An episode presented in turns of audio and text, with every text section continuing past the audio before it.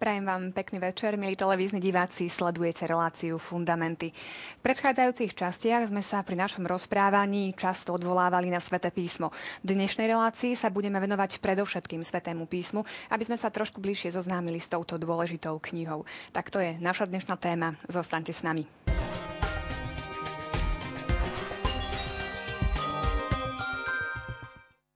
Dnes si ku katechizmu katolíckej cirkvi zoberte aj Sväté písmo, pretože ho budeme potrebovať, keď sa budeme venovať správnemu čítaniu Svätého písma. Samozrejme, pri rozoberaní tejto témy nebudem sama, ale mám tu svojich stálych hostí, morálneho teológa Mareka Krošláka, vitajte. Dobrý večer. A Pavla Streža zo Spoločenstva Novej evangelizácie. Pekný večer. Pekný večer. Ešte tu máme na úvod otázky z minulého týždňa, tak poďme na opakovanie. Prvá otázka znela, úloha autenticky vysvetľovať Božie slovo je zverená po A každému pokrstenému, po B kňazom a laickým teológom a po C pápežovi a biskupom. Tá posledná možnosť bola správna. Pavel, ozrejmime to prečo. Áno, to bol bod osemdesiatpäť, keď sme to minulé rozoberali. V zásade to stojí na tom, že Svätý Otec spolu s biskupmi, keď sú spolu, tak majú naozaj autoritu a, a, a istotu v tom, že ich bude naozaj Duch Svätý viesť. A preto akékoľvek sporné otázky alebo veci, ktoré prichádzajú e, do cirkvi a treba na ne dať odpoveď, tak oni, keď sa spolu zídu, tak e, je tam istota, že budú vedení Duchom Svätým, aby to správne vedeli vyložiť. Druhá otázka znela, poklad viery sa po latinsky povie po A Dei Filius, po B Sensus Fidelium, po C Depositum Fidei. Tu asi netreba nejako veľmi vysvetľovať, je to fakt, C je správne, Depositum Fidei. Tretia otázka, ktoré tvrdenie nie je správne? Po A spoločenstvo veriacich ako celok sa nemôže mýliť vo viere, po B dogmy definuje učiteľský úrad cirkvi a po C bolo tvrdenie posvetná tradícia vychádza zo Svätého písma. Opäť možnosť C bola správna, čiže toto tvrdenie nie je správne. Marek, prečo? To bola trošku taký chyták možno pre našich divákov, možno trošku také náročnejšie, lebo tam bola tá, práve tá otázka bola znamená, že ktoré nie je správne to, pretože my sme sa snažili počas minulej relácie vysvetliť tak veľmi jasne, že je veľmi úzky vzťah medzi Svätým písmom a tradíciom, ale tradícia samotná, apoštolská tradícia predchádza samotný text Svätého písma a Božie zjavenie má vlastne dva také základné pramene a to je Sväté písmo a tradícia. Čiže práve z tohto dôvodu tá tretia časť nebola správna. Tie ostatné dve časti boli to, prvé dve krátkosti, ak si to vie... Vieme teda ozrejme, aby bolo jasné, prečo je toto tvrdenie správne. Práve aj mnohí diváci nám posielali e, ako správnu odpoveď A.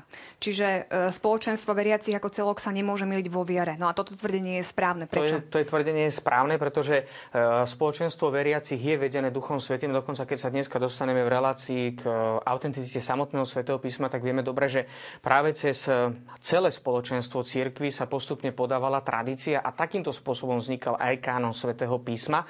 Čiže spoločenstvo veriacich ako takých, to znamená, že hierarchicky usporiadané, je vedené Duchom Svätým a má zmysel pre vieru, pretože ten zmysel pre vieru dáva Duch Svätý. To Bčko, to je tam v podstate fakt, tam asi nebudeme nejako veľmi dopodrobne zachádzať. Teraz dogmy definuje učiteľský úrad cirkvi. Takže sme vysvetlili aj zo strany Pálka. Je to vlastne otázky viery a mravov, tam sa učiteľský úrad cirkvi nemýli. Tak ja teraz vyžrebujem jedného, kto získava od nás katechizmus katolíckej cirkvi. A je to Kvetoslava Petráková, Petránová, nevidím tam dobre to priezvisko, ale každopádne to z Bratislavy, adresu máme, takže srdečne blahoželáme. Katechizmus katolíckej cirkvi vám príde. Tému dnešnej relácie poznáme, je to Sväté písmo, tak poďme hneď k prvému príspevku.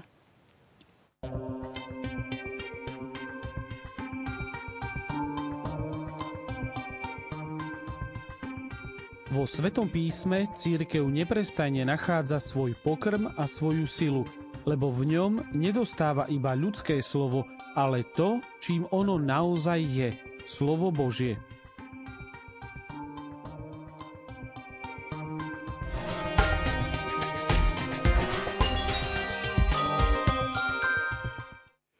Ešte skôr, ako sa teda začneme venovať tomuto úryvku a postupne aj ďalším bodom katechizmu katolíckej cirkvi, len pripomínam televíznym divákom, že počas celej relácie sa môžete zapojiť do našej diskusie a posielať svoje otázky či postrehy na známe kontakty. Tie už ich aj vidíte na televíznej obrazovke. Tak poďme teda k tomu Svätému písmu. Moja prvá otázka bude smerovať k tomu, ako vôbec vieme, že toto Sväté písmo je, je pravdivé, je Božie, že to nie je naozaj dobre premyslený príbeh. Kto začne? Pavel. Um... Toto môže byť často argumentácia, hlavne zo strany neveriacich, ktorí sa snažia dehonestovať e, autenticitu toho odovzdaného posolstva. E, isté je to, že evanjelia, ktoré vznikali, a vlastne všeobecná odborná mienka sa zhoduje, že, že Markovo evanjelium vzniklo okolo roku sedemdesiat, Matúšové a Lukášové okolo roku osemdesiat a Jánové okolo roku deväťdesiat. Čiže to bol čas, kedy ešte viacerí tí nasledovníci a priami účastníci pána Ježiša a jeho učeníci žili. To znamená, že keby odovzdávali niečo blúdne, tak by sa určite odvolali a povedali by, priatelia, toto treba stiahnuť, pretože toto pán Ježiš nehovoril. A taktiež ten časový úsek, odkedy pán Ježiš odišiel a vlastne zoslal Ducha Svätého na učeníkov. A keď vznikli tie evanjelia, je dosť časovo krátky v porovnaní s inými historickými dielami. Povedzme napríklad e, e, najstaršie, alebo dochovali sa nám dva e, e, najskoršie životopisy Alexandra Veľkého, ktorý, e, ktoré boli napísané okolo roku tristodvadsaťtri pre, pred Kristom. A tie sú štyristo rokov staré. A napriek tomu história ich uznáva ako, ako autentické. Takže e, tridsať rokov v porovnaní so štyristo rokmi je ako celkom taká horúca správa, nie? Samozrejme, toto sú tie historické argumenty veľmi dôležité. Dokonca nám to potvrdzuje, ja by som to ešte trošku tak v dobrom poopravil, že napríklad sú, sú myslím, že aj tie najmodernejšie exegézy hovoria o tom, že evanjelium podľa svätého Marka je ešte oveľa staršie. Ale čo je pre nás ešte dôležité, že napríklad listy svätého apoštola Pavla sú oveľa staršieho dáta a potom ďalšia vec, máme tie jednotlivé fragmenty, ktoré boli, sú roztrúsené po celom svete. Dokonca dnes z toho takého historicko-kritického hľadiska môžeme povedať, že sväté písmo, predovšetkým Nového zákona, ale staré Starý zákon absolútne týmto nedohynostujeme, práve naopak, tie, čo pozdujeme, lebo aj Sväté písmo Starého zákona je v tomto veľmi dobre dokumentované po tej historickej stránke, že naozaj tak z hľadiska tej historickosti je to vlastne text, ktorý je najlepšie zdokumentovaný a niekoľkonásobne potvrdený. Že keby sme dali dokopy všetky tie úryvky Svätého písma, ktoré sa nám zachovali z rôznych období, z, rody, z rôznych kodexov, ku ktorým sa možno dnes ešte aj dostaneme, tak vieme dobre, že sú dobre, naozaj to veľmi potvrdené a zachované. Pre nás je však oveľa dôležitejšie, samozrejme, že ten určitý aj prístup viery, že my vieme, tak ako je to nakoniec vysvetlené v samotnom svete, Svetom písme, hovorí to napríklad list svätého apoštola Petra, kde je veľmi jasne, že Sveté písmo nepripúšťa ľudský výklad, čisto ľudský výklad, pretože sú to texty, ktoré sú Bohom inšpirované. A toto je tradícia, ktorá, jedna, spomínali sme to už počas niekoľkých relácií, že sú niektoré veci v katolíckej cirkvi alebo Kristovej cirkvi ako takej, ktoré majú naozaj dvetisícročnú tradíciu. Že to je tá apoštolská tradícia, ktorá je veľmi dlhá a je veľmi také zaujímavé, že my si nesieme ešte tradíciu samozrejme Hebrej ľudu, pre ktorou sa hlboko aj skláňame a sme veľmi vďační izraelskému vyvolenému národu, že nám odovzdal tento, te, tento poklad viery Starého zákona, ktorý je teda ešte oveľa starší ako samotné kresťanstvo a je tu tá, tá dlhá tradícia, ktorá je kontinuálna. Toto je také veľmi dôležité, že, že vlastne tu máme veľmi silnú kontinuitu práve v odovzdávaní textu Svätého písma. A, a vždy, samozrejme, to bola tradícia, že cez toto nám Pán Boh zjavil svoju vôľu a že Sväté písmo je slovo samotného Boha. Že nie je to čisto len ľudský výmysel, ale je to predovšetkým a primárnym autorom teda Svätého písma je samotný Boh. A určite teda existuje množstvo teórií, ktoré naozaj doložia to, o čom sme teraz aj tu hovorili, len to naozaj náročné, či už biblisti alebo historici teda by o tom vedeli rozprávať. Ja trošku túto otázku doplním ešte z toho pohľadu, ako som už naznačila na úvod. Pri našom rozprávaní sme sa opierali o Sväté písmo. Bolo nám to jasné, že áno, keď máme nejaký problém, je tu Sväté písmo, to nám ukáže, že je to tá správna cesta. Teraz máme samotné Sväté písmo a čo nám ukáže, že naozaj tento problém je správne vyriešený, čo sa týka teda toho Svätého písma. Že ideme správne. Na, na čo sa môžeme odvolať? Práve na to, že je to Bohom inšpirované. Že ten zdroj je v samotnom Božom srdci, ktorý túžil potom, aby, aby to jeho slovo bolo zapísané. A ako hovoril Marek, tak bolo zapísané v celom Starom zákone. A to definitívne slovo, ktoré Boh vyriekol, je sám Ježiš Kristus. Čiže preto evanjelia pre nás majú najväčšiu hodnotu, lebo to je to posledné slovo, ktoré Boh chcel povedať a povedal, A, a my nemôžeme už a nemáme ako inak, na akú inú autoritu sa odvolávať ako na samotného Krista, ktorý sám je Božie slovo. Toto je veľmi správne. Myslím, že to potvrdenie zo strany samotného Krista, potom tá historickosť je veľmi taká dôležitá pre nás. Poďme teda k jednotlivým bodom dnešnej našej téme. Inšpirácia, pravdivosť svätého písma. Vieme teda, že autorom je Boh. Svätopisci to napísali, ako je to tam s tým, tá, tá, tá, ja tú myslím, inšpiráciu vysvetlíme. Pre nás je veľmi také veľmi dôležité sa, sa dostať ešte k bodu sto jeden. To je vlastne ten, ten bod, ktorý, ktorým sa otvára celá náuka katechizmu katolíckej cirkvi o, o Svetom písme, aby sa Boh vo svojej láske dobrote, láskavej dobrote zjaví ľuďom, hovorí im ľudskými slovami. A toto je také veľmi dôležité, pretože pokračuje ďalej katechizmus. Božie slova totiž vyjadrené ľudskými jazykmi sa stali podobnými ľudskej reči. Myslím, že je veľmi dôležité si uvedomiť, že, a to je aj to dôležité potom pre tie ďalšie časti dnešnej aj relácie, aj pre chápanie samotného Svätého písma, a potom pre jeho správne vysvetľovanie.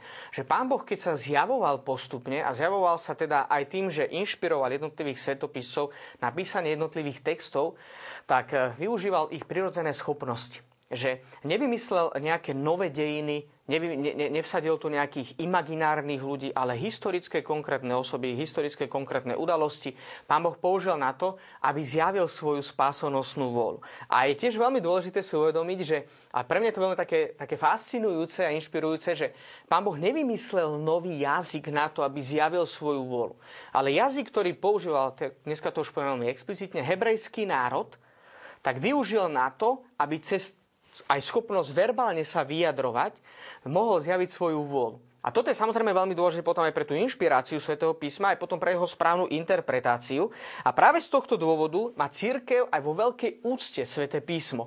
Pretože na jednej strane odzrkadľuje to skutočného primárneho autora Svätého písma, ktorým je Boh a zostáva s ním vždy Pán Boh, a je teda Duch Svätý primárnym autorom. A potom je tu veľmi dôležitý ten ľudský aspekt, ten, ten je nevyhnutný, pretože Pán Boh nevyužíva, keď sa dostaneme teraz o malú chvíľku k tej inšpirácii, tak nevyužíva jednotlivých autorov, povedzme, ako keď má niekto per v ruke, že je to pasívny nástroj, ktorý automatickým spôsobom plní vôľu toho, kto píše, ale využíva ich aj prirodzené schopnosti.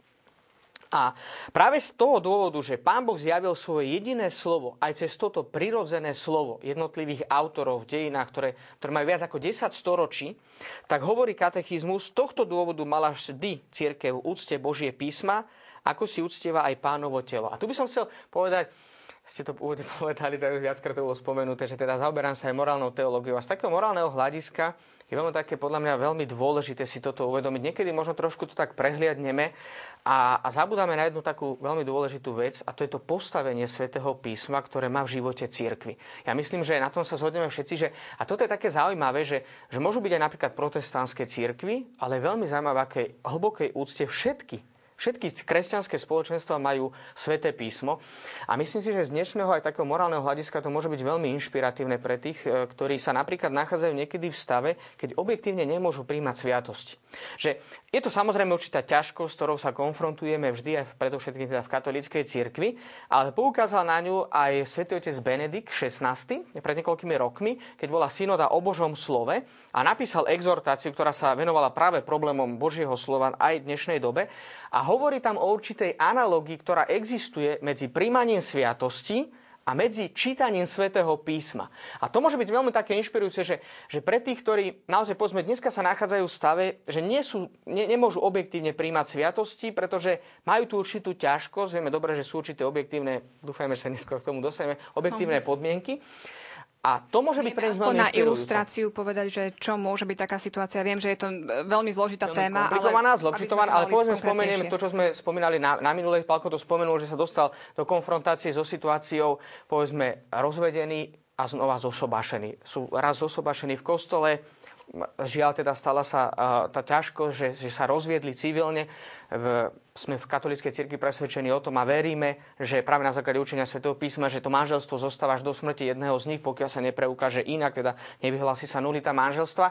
A oni sa znova, povedzme, oženia alebo vydajú a, a teda uzavrú nejaké civilné manželstvo. A tam je trošku tá ťažkosť toho, že oni teda ako, akoby permanentne zostávajú v stave objektívneho hriechu. Ja neposúdzam teraz na osobné svedomie, ale teda Tá, tá objektivita toho stavu e, zabraňuje niekomu príjmať sviatosti cirkvi. A tu môže byť také veľmi dôležité, že príjma túto analogiu, že tú hodnotu Svätého písma, že samotné Sväté písmo je otváraním sa pre Božiu milosť. Že keď ja čítam Sväté písmo, mne Boh hovorí, že a cirkev, a toto je veľmi dôležitý stotretí bod katechizmu, z tohto dôvodu cirkev mala vždy v úcte Božie písma, ako si uctieva aj Pánovo telo. Toto je veľmi dôležité si uvedomiť, že, že veľmi silná analogia, ktorú máme potvrdenú potom samozrejme aj v tradícii cirkvi cez liturgiu. Ja som to spomenul v niektorých reláciách, že existuje veľmi silný vzťah, ktorý dal tak do popredia zvlášť druhý Vatikánsky koncil medzi lex credendi, lex vivendi, lex orandi, medzi tým, čo cirkev žije, medzi tým, čo cirkev verí a medzi tým, čo cirkev sa modlí v liturgii. A je veľmi také zaujímavé, že vždy pri každej jednej sviatosti, pri každej jednej svetenine, to je jedno, povedzme si len také jednoduché, že sviatosti, ktoré zažívame každodenne, svätá omša, ale aj vyslovanie sviatosti zmierenia, svätá spoveď, ale aj pohreb, krst. Mohli spomenať obrovské množstvo sviatostí a svetenín, ktoré máme v cirkvi. Vždy má svoje prioritné postavenie liturgia Božieho slova. Dokonca svätá omša nie je možná bez liturgie slova. To nie je možné, že ja si teraz, povedzme, ako kňaz by som išiel slúžiť svätú omšu a slúžim len liturgiu Eucharistie. Môže sa slúžiť, a to je veľmi zaujímavé, že môže sa slúžiť liturgia Božieho slova osamotnene. To sú napríklad niekedy prípady, keď nie je dostatočné množstvo vysvetených služobníkov, že nemá kto vyslúžiť Eucharistiu a sú poverení laici misijných územia, ktorí ohlasujú Božie slovo, konajú liturgiu Božieho slova a potom povedzme rozdávajú sväté príjmanie, kde raz za čas príde určitý služobník cirkvi, ktorý má kompetenciu vyslovať sviatosti, vyslúži svätú omšu a konsekruje dostatočné množstvo sviato- Eucharistie, ktorá potom je distribuovaná, teda daná ako sväté príjmanie. Čiže toto je podľa mňa veľmi také dôležité si tak uvedomiť, že aj, aj tá úcta v cirkvi, a to nám potvrdzuje vlastne takú tú trošku tú autentickosť, aj vlastne tú inšpiráciu samotného svätého písma, že cirkev vždy a dokonca nech boli akýkoľvek protestanti, vždy si hlboko vážili Sväté písmo ako Bohom inšpirované. Toto je teda tá úcta k Svätému písmu. Ja sa ešte trošku vrátim na úvod tej mojej otázky a teda na úvod vašej odpovede, kde ste hovorili, že teda Boh tým ľudským jazykom hovorí ľuďom tej doby. Takto zrejme asi aj musíme chápať mnohé obrazy, ktoré sa súčasnému modernému človeku zdajú niekedy trošku také zvláštne a, a možno až, až, až vzdialené, áno. Um, mne sa páči to, že, že Boh hovorí cez ľudí. Um, keď si všimnete, uh, ľudský mozog má ľavú a pravú polku, hemis, pravú a ľavú hemisféru. Ľavá polka mozgu je zodpovedná za logické myslenie, analytické myslenie. Ľudia, ktorí boli dobrí v škole v matematike, fyzike a tak ďalej, tak majú veľmi dobre rozvinutú ľavú hemisféru. A tí, ktorí majú viac pravú, tak to sú ľudia, ktorí sú rozvinutí v umení, v kreativite, v hudobnom, výtvarnom a tak ďalej.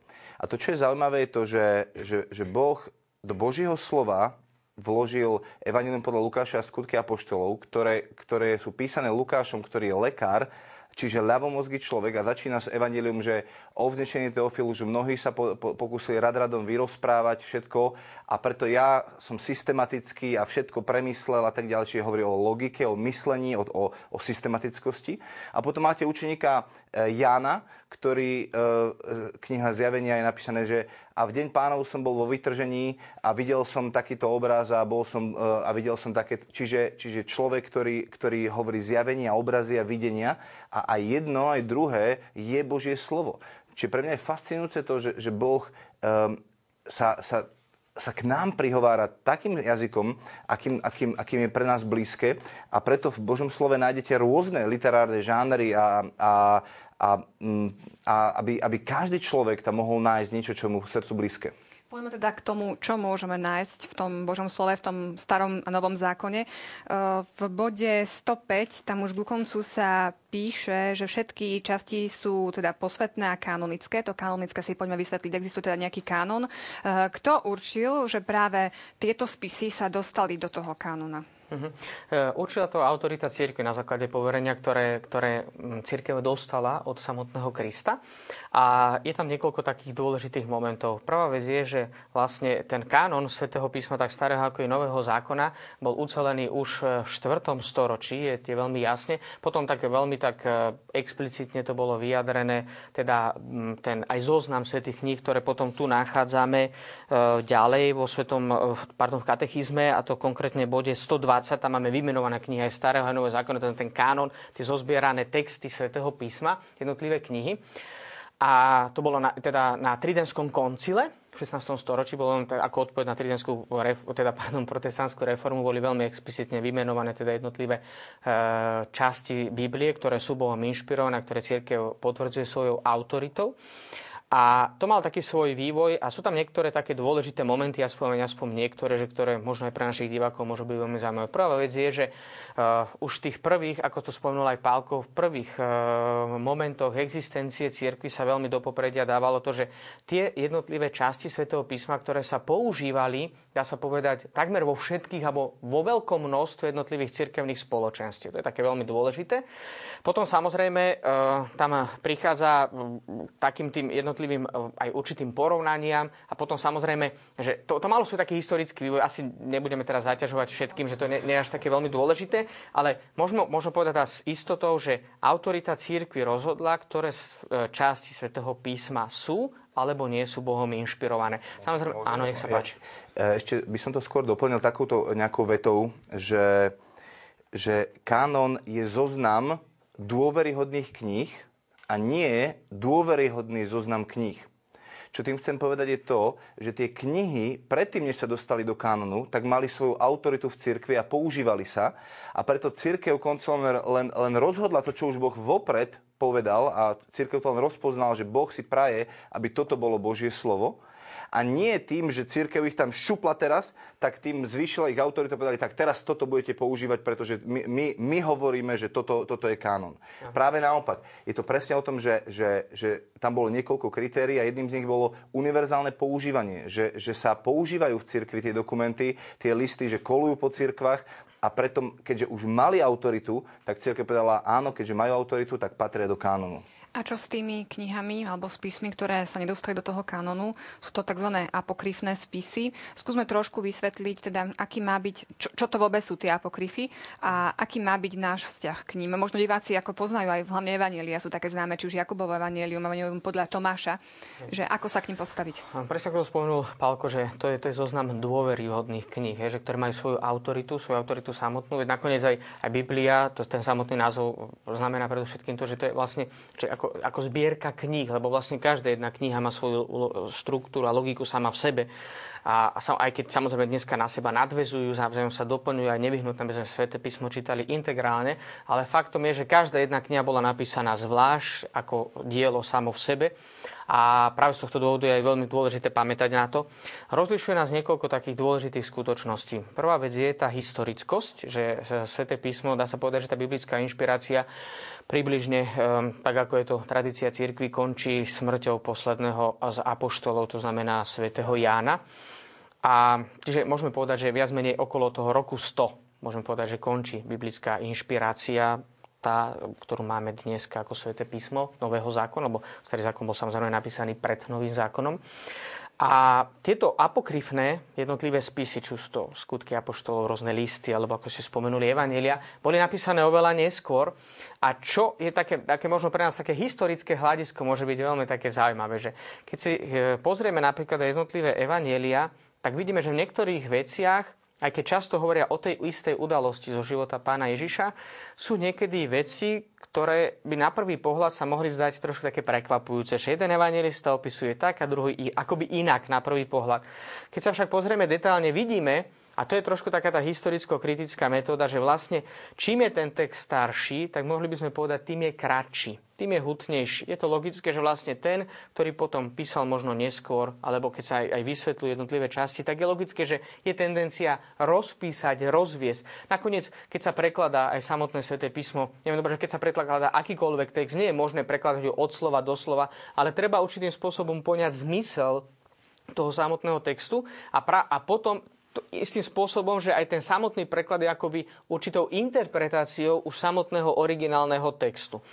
A je také zaujímavé, že keď si porovnáme napríklad apokryfné evanjelia, to je samozrejme len jediný argument, ktorý teraz ja tu spomínam, rozdiel medzi inšpirovaným textom a tým, ktorý nie je inšpirovaný, alebo teda ten, ktorý je apokryfný text, že tam sa často zaoberajú tieto jednotlivé časti apokryfov, možno až takými vecami, ktoré viac akoby odovzdávali Božie zjavenie, tak sa zaoberajú odpoveďou na ľudskú zvedavosť. Že bol pred niekoľkými rokmi trošku bol taký fenomén, to bolo po osemdesiatom deviatom, čiže keď bol taký možno trošku aj taký veľký záujem o náboženské témy, tak išiel taký film, ak sa nemýlim, ktorý nesol názov Dieťa menom Ježiš. A tam boli také udalosti zo života pána Ježiša ako malého.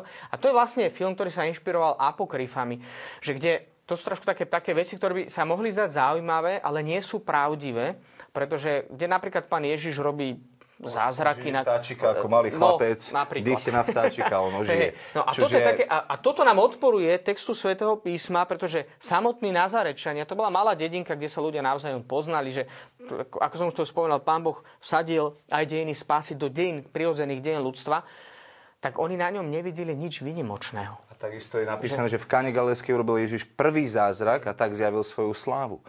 A ak by som mohol doplniť ešte Mareka, napríklad keď ste spomínali to Tomášovo evanjelium, ako tie knihy e, apokryfné môžu byť v niečom také zaujímavé a z časti môžu niesť aj niečo z originálnych evanjelií. Napríklad v Tomášo, Tomášovo evanjelium je, sa zachovalo v piatom storočí, ale pravdepodobne napísal okolo stoštyridsať písateľ. A je tam stoštrnásť výrokov toho, čo povedal Ježiš. Nie sú tam, nie je tam opísaný život Ježiša, ale iba stoštrnásť rôznych výrokov. A jeden z nich je napríklad: mesto postavené na vysokom vrchu nemôže byť skryté. Tak tam je do, doplnené slovo vysoký vrch.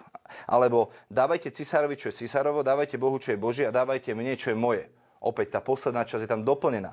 Ale sú tam aj výroky, ktoré absolútne idú proti, e, proti evanjeliám. Napríklad: rozštiep drevo, ja som tam, nadvihni kameň a nájdeš ma tam.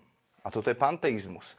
Alebo počúvajte takúto vec, ja neviem, že či, či ako není úplne jasné, keď to prečítam. Tam je, končí Tomášovo evanjelium takýmto výrokom: nech od nás Mária odíde, pretože ženy nie sú hodné života. Hľa, povediem ju tak, aby som ju urobil mužom, aby sa aj ona mohla stať živým duchom a aby sa podobala nám mužom, pretože každá žena, ktorá urobí zo seba muža, vstúpi do kráľovstva nebeského. Tak ak dovolíte, tak ja môžem povedať, že, že toto jednoznačne nie je Božie slovo. Toto je nejaký antifeministický výrok a vyhlásenie. Čiže tie, tie, tie apokryfy sú popredkávané takýmito rôznymi výrokmi a, a tým pádom nemôžu byť dôveryhodné. Nemôžeme ich doporučovať v cirkvi, aby sa čítali. Preto cirkev dala kánon a povedala, toto sú dôveryhodné knihy a kdekoľvek sa môžu hlásať, lebo hlásajú Božie slovo a všetko ostatné, čo, čo, čo tu je, tak považujeme ako on apokryfy. A náš vzťah, keď ste pýtali, aký máme mať vzťah, je ten, že môžeme si ich preč- čítať. Môžu tam byť dobré veci, ktoré si môžeme zobrať, ale treba byť veľmi opatrný v tom, ako, čo, čo bereme. Ešte, Ešte jednu vec, takú úplne krátku vec, že ako Pálko tu vlastne naznačil z niektorých tých citátov, že oni sa určitým spôsobom môžu odvolávať na tradíciu, na tú apoštolskú tradíciu cirkvi, ale niekedy ju môžu veľmi manipulovať, niekedy ju veľmi môžu zdeformovať, dokonca môžu ísť proti nej. I keď je pravda, že niektoré veci máme napríklad z apokryfných evanjelií, napríklad mená rodičov Panny Márie, Joachima a Anna, sú práve z apokryfných evanjelií, ako, ako určitá tradícia, ktorá sa zachovala, ktorá je však dlhá. Samozrejme, to sú mená, ktoré, no, tak v dobrom povedané teraz, aby to nebolo zle interpretované, tento môj výrok, že či tie mená sú autentické alebo nie sú, to nezáleží naša spása. K tomu sa dostaneme vlastne, keď budeme hovoriť o pravdivosti Svätého písma. Áno. Takže myslím, že takto aspoň stručne teda k tým apokryfom, ale myslím, že to bolo jasne vysvetlené. Poďme k tomu starému, novému zákonu. E- Aký majú pre nás význam, pre nás kresťanov, tieto knihy? Potrebujeme napríklad Starý zákon? Už trošičku to bolo naznačené, ale jasne to zadefinujme. Tak hovorí to veľmi jasne. Aj samotný katechizmus katolíckej cirkvi, je to konkrétne bod stodvadsaťjeden, trošku sme preskočili, ale my sa k tomu dostaneme potom aj tým ostatným častiam. Starý zákon je neoddeliteľnou časťou Svätého písma. Jeho knihy sú inšpirované Bohom a zachovajú si trvalú hodnotu, lebo stará zmluva nikdy nebola odvolaná. Toto je veľmi dôležité si uvedomiť, že vlastne aj cez starozákonný poriadok, tak ako to tu hovoria ďalší bod stodvadsaťdva katechizmu katolíckej cirkvi, bol zameraný predovšetkým, tento starozákonný poriadok bol zameraný na to, aby pripravil príchod Krista vykupiteľa. Knihy Starého zákona, hoci obsahujú aj nedokonalé a prechodné veci, dosvedčujú celú božskú výchovu, pedagógiu, o ktorej sme hovorili aj minule, Božej spasiteľnej lásky. V nich je uložené vznešené učenie o Boha. Mohli by sme pokračovať ďalej. A veľmi dôležitý ďalší bod, možno trošku tak, raz tak čítam, aby som to potom mohol vysvetliť. A sú to veľmi dôležité body. Kresťania majú v úcte Starý zákon ako práve Božie slovo. Cirkev vždy rozhodne odmietala myšlienku zavrhnúť Starý zákon pod zamienkou, že ho nový zákon urobil pominuteľným. Je to z niekoľkých dôvodov. Samozrejme, samotný Pán Ježiš potvrdzuje autoritu Starého zákona. Vieme dobre, že aj pardon, v tej apoštolskej konštitúcii Druhého Vatikánskeho koncilu Dei Verbum, o Božom slove sa hovorí veľmi explicitne, že nie len jednotlivé slova, ale aj činy, gesta potvrdzujú, pardon, asi veľko bude pokračovania. Mm, ja by som len doplnil to, že, že, že starý zákon je predobraz nového zákona. Pán Ježiš čítal len starý zákon, to bola, to bola jeho Biblia, ktorú čítal pravidelne v synagóge. Ako dvanásťročný sa stratil v chráme, pretože bol na tom klasickom obrade bar micva, kedy dvanásťročný chlapec prvýkrát mohol čítať verejne Božie slovo. Takže Pán Ježiš veľmi dobre poznal starú zmluvu, starý zákon. A aj v článku stodvadsaťdeväť je napísané, že ostatne aj nový zákon treba čítať vo svetle starého a nový zákon je vskrytý v starom a starý je zjavný v novom. Čiže keď niekto povie, mne stačí nový a nepotrebujem starý, tak nedokáže dostatočne porozumieť hĺbke nového zákona, pokiaľ, pokiaľ nerozumie starému. A na druhej strane, keď niekto povie, že, že mne stačí len starý zákon, tak, tak ho neobjaví a, a ne, nerozbalí sa mu celá tá krása toho celého, pretože, pretože to je vskryté v novom. Takže ja by som možno pokračoval trošku.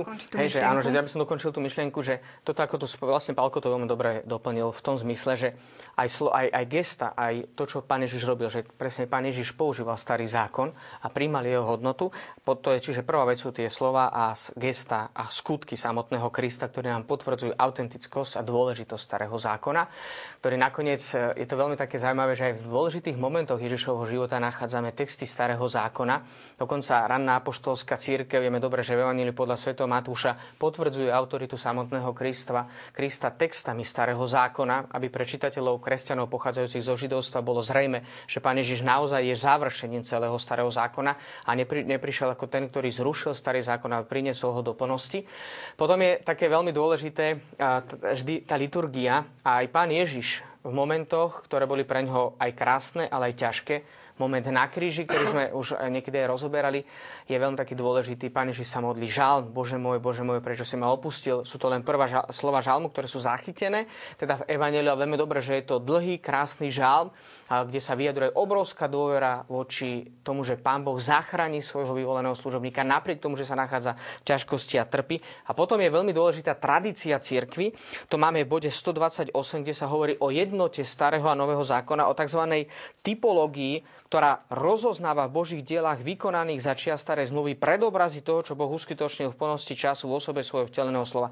Úplne od počiatku naozaj cirkev vždy vnímala spätosť medzi novým a starým zákonom. A je veľmi také zaujímavé, že keď sa pozrieme aj dokonca na problémy rannej cirkvi, tak vždy aj kresťania pochádzajúci zo židov, pardon, z pohanstva vnímali tie jednotlivé hodnoty, ktoré boli spomenuté v starom zákone.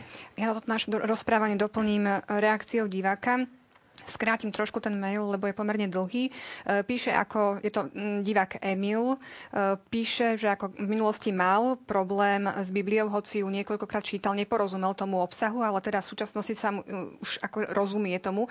Píše, že je to ako dobre premyslené, niečo tak múdre a tak nádherné, že to bez vnuknutia Ducha Svätého a jeho pomoci by človek nedokázal sám od seba napísať.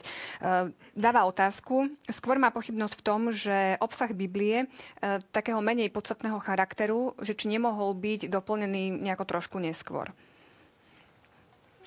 To... Vieme k tomu dať nejakú odpoveď, či sa tam asi časom nemohlo niečo dopísať. Že či ešte naozaj všetko je vyslovene... Uh-huh.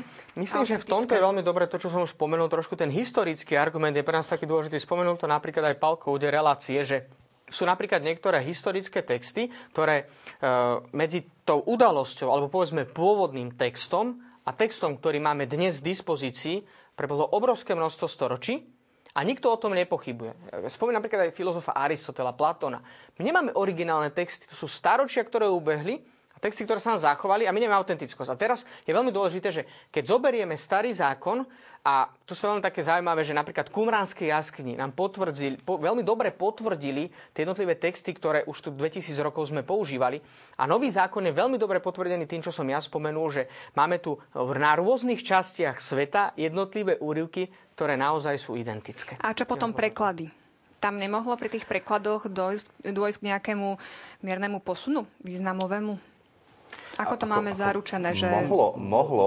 Ale neprišlo. A toto je také veľmi zaujímavé. A o tomto by nám vedeli viac povedať tí, ktorí študujú Sväté písmo exegeti, ktorí by naozaj povedali až veľmi konkrétne historické argumenty, ktoré by použili dokonca literárne argumenty, ktoré by sa tu uh, tak dobrom povedané hrali aj so slovami. A to je veľmi dôležité, lebo pre našu vieru je to určitá podpora práve autentickosti Svätého písma, že keď porovnáme rôzne preklady Svätého písma, tie, ktoré cirkev používala, tak ako to spomenul Pálko, od počiatku, to všeobecné používanie, univerzálne, tak tam nenájdeme odchýlky v tom autentickom význame. To je také veľmi dôležité. Máme asi dochovaných asi päťtisíc rôznych verzií gréckeho prekladu ako takého. Takže si ich môžeme dosť veľa porovnať a to rozpätie je veľmi krátke. Tie najstaršie zvitky, ktoré sa našli, sa datujú niekde medzi rokom sto a stopäťdesiat. Našli sa v Egypte a je to kúsok Jánovho evanielia. Ján ho napísal v Malej Ázii. To znamená, že, že než poputalo z Malej Ázie do Egypta, tak to tiež ešte chvíľku trvá.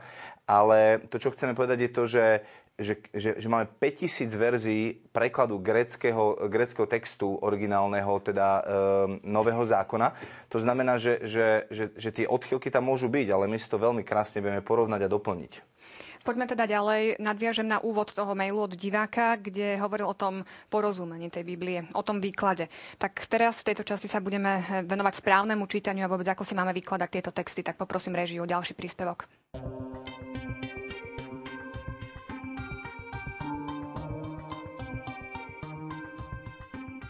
Keďže Sväté písmo je inšpirované, jestvuje zásada správneho výkladu, bez ktorej by písmo ostalo mŕtvou literou. Sväté písmo sa má čítať a vysvetľovať v tom istom duchu, v ktorom bolo napísané.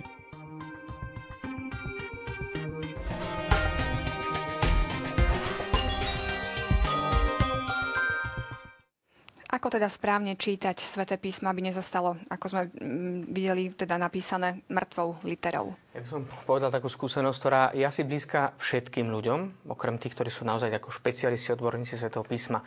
Ja, môžeme sa to zdať trošku také zvláštne, že to poviem ka- katolícky kňaz, ktorý pravidelne číta Sväté písmo, dokonca ho musím vysvetľovať na kazniach, alebo ho prednášam v niektorých častiach. Ale ja nie som odborník na Sväté písmo v pravom slova zmysle. Odborníci sú tí, ktorí sú exegeti, ktorí sa zaoberajú povedzme biblickou exegézou, biblickým vysvetľovaním Svätého písma. A mohli sme pokračovať ďalej. A, a napriek tomu je to taká určitá ťažkosť pre všetkých ľudí, že áno, a mnohí sme to hovorili aj v tej prvej úvodnej relácii, že prečo sa zaujímame katechizmom a zaoberáme katechizmom katolíckej cirkvi, že ťažkosť je niekedy naozaj ťažkosť čítania Svätého písma. Spomenuli sme to už aj v dnešnej relácii.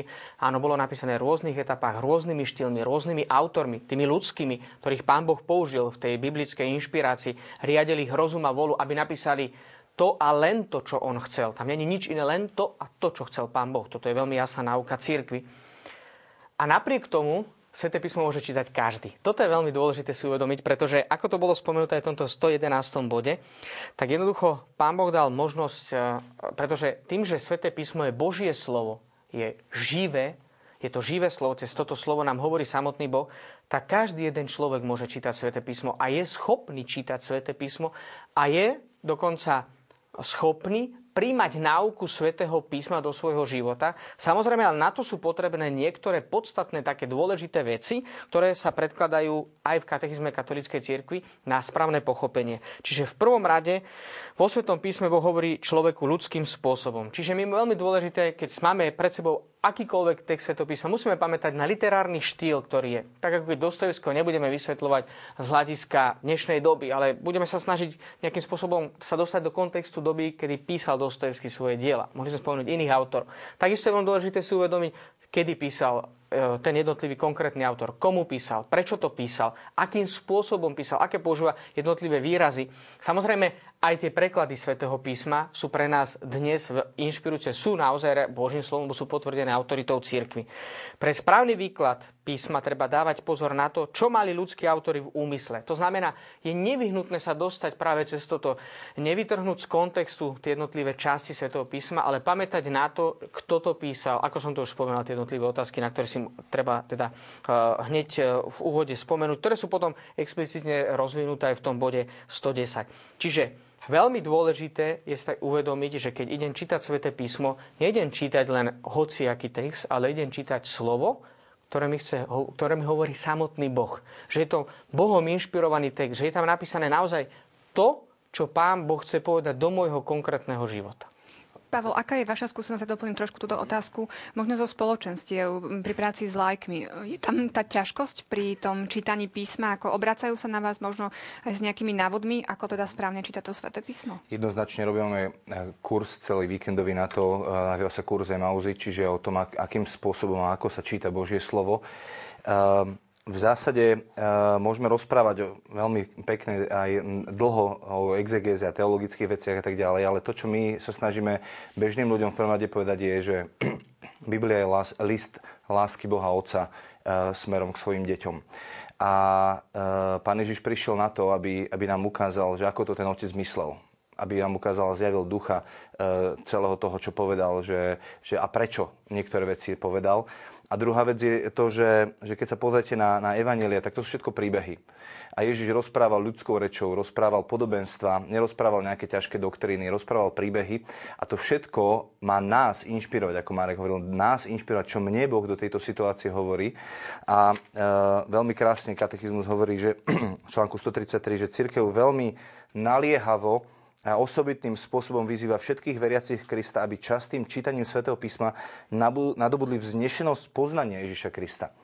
A to, čo, to, čo chce nám evanjelium a sväté písmo povedať, nie len, že aby sme sa naučili niečo o, o Ježišovi, ale aby sme spoznali jeho srdce, to, aký Boh je, to, ako rozmýšľa, prečo tak rozmýšľa. Ježiš je Božie slovo. Nielen to, čo povedal, je Božie slovo, ale aj to, ako sa správal pri tom. Akými emóciami to povedal, to všetko je Božie slovo a na to môžeme spoznávať srdce Boha.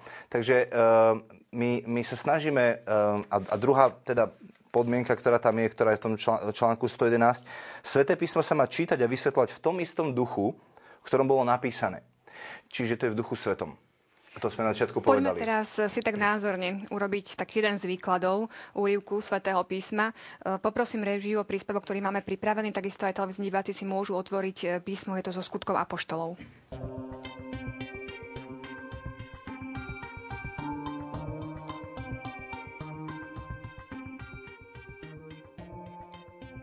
V tých dňoch, keď počet učeníkov rástol, helenisti začali šomrať na Hebrejov, že pri každodennom obsluhovaní zanedbávajú ich vdovy. Preto dvanásti zvolali zhromaždenie učeníkov a povedali: Nie je správne, aby sme my zanedbávali Božie slovo a obsluhovali pri stoloch. Preto si, bratia, vyhliadnite spomedzi seba sedem osvedčených mužov, plných ducha a múdrosti, a na túto úlohu ustanovíme ich. My sa budeme celkom venovať modlitbe a službe slova.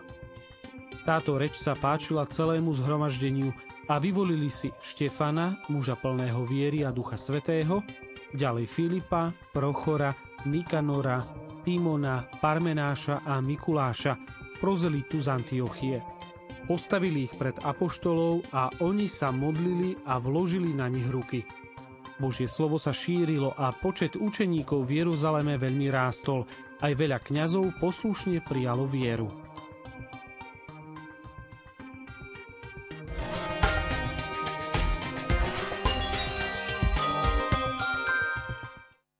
Marek, poprosím vás v krátkosti teda, ako jeden spôsobom môžeme chápať tento úryvok svätého písma. My sme sa dostali všetkým teraz tým zmyslom, ktoré sú, ale ja chcem pozbudiť tak divákov k tomu, aby si aj sami prečítali tie jednotlivé body sto dvanásť, sto trinásť, sto štrnásť, kde sa hovorí podľa učenia Druhého Vatikánskeho koncilu o troch kritériách, ktoré treba mať na pamäti, keď čítame jednotlivé časti svätého písma. Prvá jedna taká vec je, že treba venovať veľkú pozornosť obsahu a jednote celého svätého písma. Ja som vybral na ročky tento text a spoločne sme vlastne vyberali z toho dôvodu, že je to text, ktorý sa prednedávnom čítal v liturgii Božieho slova. A bolo to pred dvoma týždňami v nedeľu, bolo to prvé čítanie. Čiže je to zároveň text, ktorý sa trošku tak historicky nás aj dotýka, pretože nachádzame sa stále vo veľkonočnom období. Veľkonočné obdobie nám pripomína tie udalosti spásy po Ježišovom zmrtvých sa predovšetkým po zoslaní Ducha Svätého. Skutky apoštolov opisujú predovšetkým tie udalosti po zoslaní Ducha Svätého. A tak eh, mohli by sme sa teraz dostať práve do toho, že ako pamätať na jednotu celého svätého písma pri takomto úryvku, ako, ako ktorý sme si pred malou chvíľkou vypočuli, respektíve mohli sme ho vidieť, prečítať si. Tak v prvom rade treba pamätať na tú samotnú knihu, to znamená celé skutky apoštolov, čo následuje predtým, čo následuje potom. Trošku tak sa si uvedomiť to, čo spomínal aj Pálko, veľmi dôležité, život samotného Krista, život kresťanskej komunity a potom samozrejme aj určitým spôsobom celý starý zákon, ktorý si nejak tak nesieme. A to sa dá dosiahnuť tým, a myslím, že sa k tomu ešte dneska trošku dostaneme, to sa dosiahnuť tak, že to Sväté písmo sa číta pravidelne. Ono sa to nedá spraviť tak, že teraz ja si prečítam nejakú jednu knihu a zrazu mi to teraz nejak tak príde všetko. Je naozaj veľmi dôležité mať takú určitú pokoru, že mnohým veciam možno nerozumiem, ale ja stojím pred tým textom, ktorý mi Pán Boh chcel dať. Uh, jeden český kňaz tak pekne hovorí, že mal, ja to trošku tak teraz odbočím, ale myslím, že je to dosť také dôležité, možno tak životne, že keď sa rozprával so svojím jedným kolegom, ktorý hovorí, že mám, som strašne zaťažený povinnosťami a nemám čas čítať Sväté písmo. A on sa ho pýta, a máš či, čas čítať, pozerať noviny televízne, máš čítať, čas čítať noviny? A on hovorí, že hej, to si nájdem. A čo je dôležitejšie? To, čo ti hovorí Pán Boh, alebo to, čo ti chce povedať dnešný svet? Ja nechcem odsúdať samozrejme dneska informácie, ktoré sú dôležité a tak ďalej, ale že toto je veľmi dôležité si uvedomiť vážnosť a dôležitosť Svätého písma v živote cirkvi. A teda aj v mojom osobnom živote a skúsenosť každého človeka. A teda niekedy aj ľudí, ktorí nemusia mať vôbec veľké poznanie, ani veľké vedomosti. Ale keď pristupujú s veľkou pokorou, s veľkou trpezlivosťou, aj s takou vytrvalosťou k pravidelnému čítaniu Svätého písma, tak zrazu nachádzajú obrovské inšpirácie pre svoj každodenný život. Čiže toto tomu som chcel tak ako pozbudiť, že tá jednota Svätého písma, ona prichádza tak postupne, že to, to sa nedá z jedného dňa na druhý, že naozaj Pán Boh tak ako postupne zjavoval svoju vôľu v dejinách Starého zákona, cez Nový zákon, tak, tak, tak sa zjavuje postupne aj nám čítanie Svätého písma. A teraz máme tu ten konkrétny text, máme tu rannú cirkev, prvotnú cirkev, ktorá je vždy pre nás nielen nejakou historickou udalosťou. Sväté písmo nie je len povedaním to, čo sa stalo, ale aj predovšetkým povedaním do môjho života, čo chce povedať Pán Boh. Máme tu kresťanskú komunitu a vidíme tam takú základnú vec.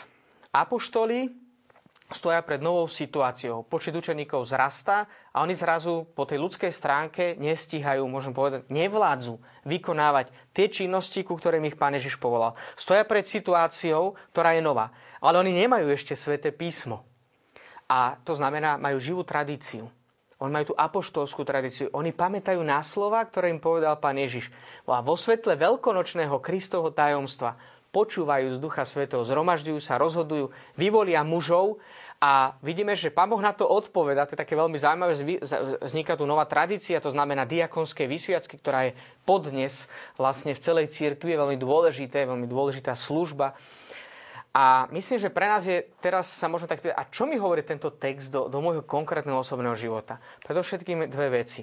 Že my sa môžeme dnes nachádzať pred situáciami, ktoré samozrejme ponúkajú nové riešenia, s ktorými sa nekonfrontovala prvotná cirkev. My už máme problém tento vyriešený. Máme tu biskupskú, kňazskú, diakonskú, vysviacku. Máme rôzne úlohy v cirkvi. To už je vyriešené. Ale môžu byť nové veci, pre ktoré my stojíme. A dneska je taká tende- určitá tendencia k individualizmu. Povedať si, ja si myslím, že riešenie je takto a je to objektívna pravda. A vidíme, čo robia apoštoli. Oni počúvajú Ducha Svätého. A my tu máme dneska inšpirovaný text, lebo tá apoštolská tradícia sa premietla do textu inšpirovaného Svätého písma. My keď čítame to písmo, tak vieme, že toto nám hovorí Boh a vo svetle tohto písma môžeme rozvíjať svoju autentickú slobodu a na základe toho môžeme potom konkrétnym spôsobom aj konať. Pavel, ako vy čítate tento úryvok? Ja ten text čítam uh, a snažím sa čítať takým spôsobom, že čo hovorí do môjho života, alebo čo tam je napísané. Biskupy, čiže apoštoli, sa majú venovať kázaniu Božieho slova a modlitbám. Žatví je veľa, robotníkov je málo, preto hľadajú mužov, ktorí majú dve kritériá. Múdri muži a múdri služobníci a plní Ducha Svätého. To znamená, že, že máme spoločenstvo, aj v spoločenstve je veľa potrieb. Hľadáme ľudí, ktorí budú schopní sa postaviť na tie jednotlivé posty. Hľadáme ľudí, ktorí sú plní Ducha Svätého a ktorí sú plní múdrosti. To, čo je zaujímavé, že nerobia žiadnu v úvodzovkách veľmi duchovnú službu, nekážu slovo, ale obsluhujú pri stoloch. To je základ toho, že, že tým, že sa naučíš slúžiť a mať služobného ducha, potom sa kvalifikuješ na väčšie veci, lebo jeden z tých uči- učeníkov bol Filip, ktorý hneď o kapitolu ďalej, alebo o dve kapitoly, e, ide do Samárie a je tam veľké prebudenie, obracajú sa tam desiatky a stovky ľudí, uzdraví mnohých a, a vyženie mnohých démonov. Čiže e, začína to všetko od malej služby, keď som ochotný slúžiť a obsluhovať pri stoloch, Boh mi potom zverí väčšiu službu. veľmi jednoduchým spôsobom sa to snažím aplikovať na seba, ten text. Spomínali sme tu pravidelné čítanie svätého písma, takisto v bode stotridsaťtri sa hovorí o častom čítaní svätého písma. Čo je toto časté, respektíve e, môžeme si prečítať len občas nejaký úryvok, alebo naozaj ide o to, o to nejaké také kontinuálne čítanie? Keď sa pozrieme na celé dejiny cirkvi, tak môžeme povedať naozaj, že toto je taká veľmi živá a veľmi silná tradícia cirkvi, že ani jeden z duchovných autorov alebo svetcov neodporúčali náhodné čítanie svätého písma, že teraz ja si otvorím hoci kde písmo a to by teraz Pán Boh hovorí do môjho života, ale že naozaj, že postupne Boh prirodzeným spôsobom zjavuje tú vôľu, ale ja by som chcel upozoriť na také tri veci práve v tej, tom, tom piatom podbode toh, tejto časti katechizmu, čiže body stotridsaťjeden, stotridsaťdva, stotridsaťtri, Sväté písmo v živote cirkvi. Sú tri také veľmi dôležité oblasti, ktoré sú pre nás veľmi inšpirujúce. Prvá vec je taká, že ona je naozaj Sväté písmo, čítanie, pravidelné sväté, čítanie Svätého písma je životnou sílou a pre deti cirkvi posilou vo viere, pokrovom duše, čistým a nevysychajúcim prameňom duchovného života.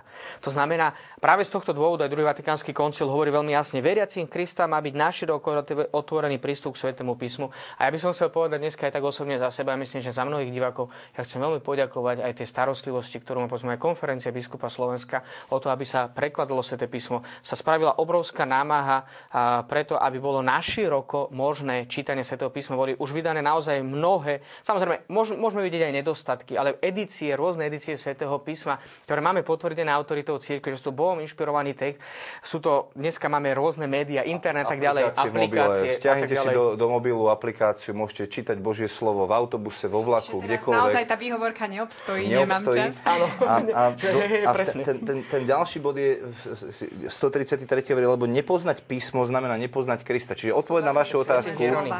Odpoveď na našu otázku, či máme veľa čítať písmo, alebo, alebo koľko je to veľa, na to si musí vedieť každý sám povedať, pretože nepoznať písmo znamená nepoznať Krista. To znamená, poznáš písmo, poznáš Krista, nepoznáš písmo, nepoznáš Krista. A keď sa pozrite na kňazov, ktorí čítajú breviár a liturgiu hodín sedemkrát denne, Uh, aby som to bol presne rané chváli, posledný čítam sedemkrát denne, lebo to vychádza z Božieho slova. Sedemkrát denne ťa chválim, Páne, to je zo žalmu. To znamená, oni majú, čiže, čiže cirkev doporučuje kňazom, aby sedemkrát denne sa modlili a čítali Božie slovo. Oficiálnu liturgiu cirkvi, ktorá je Božím slovom, ale plus teda je veľmi odporúčané osobné Božie slovo. Vieme dobre, že dlhá tradícia cirkvi čítať Sväté písmo formou Lekcio Divina. V tomto je veľmi napríklad také smeruje k tomu, ak len veľmi stručne vieme, lebo to by mohla byť samostatná relácia. Nechcem teraz opäť robiť nejakú reklamu pre Televíziu Lux, ale povedal by som veľmi dobre, pretože v archíve Televíziu Lux sa nachádzajú jednotlivé relácie, kde pán arcibiskup Zvolenský, bratislavský arcibiskup, metropolita, robí pravidelné čítanie Svätého písma formou Lekcio Divina, čiže tam je vlastne aj tá konkrétna forma, akým spôsobom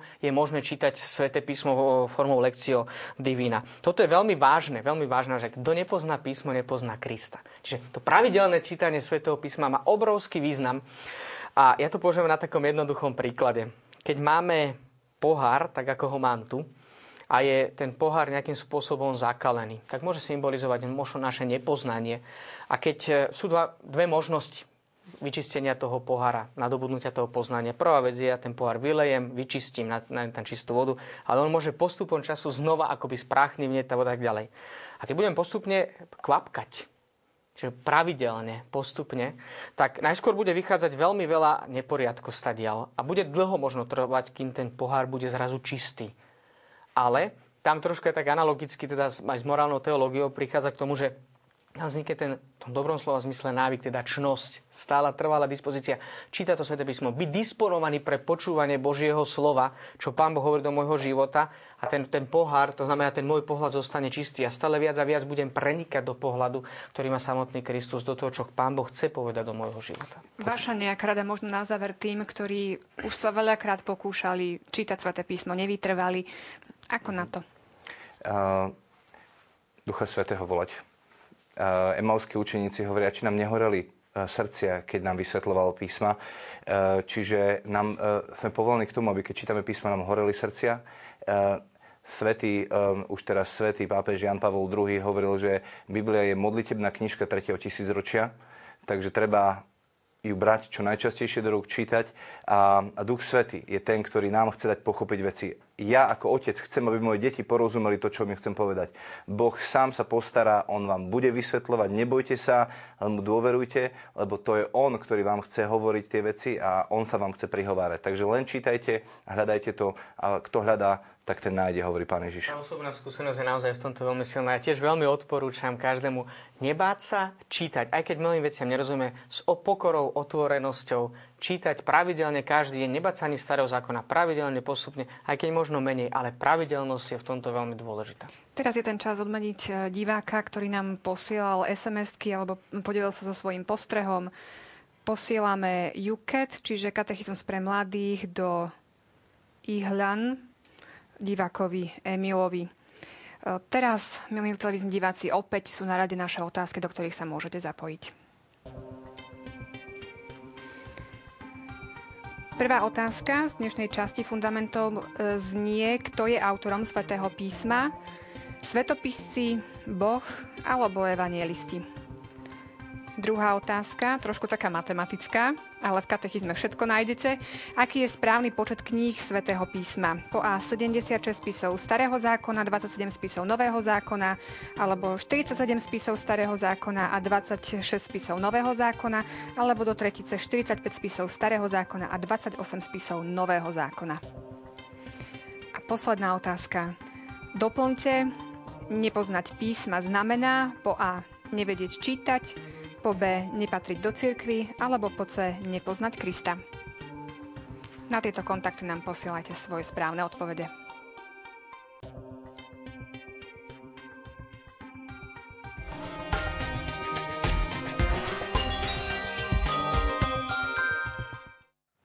Naša relácia došla do svojho záveru. Ja som veľmi rada, že pozvanie opäť prijali Marek Krošlák a Pavel Strežo. Ďakujem vám za veľmi zaujímavé rozprávanie. A teším sa teda opäť o štyri týždne na ďalšiu tému. Takisto sa teším aj na vás, milí televízni diváci. Zostaňte nám verní. Ešte pekný večer. Dovidenia.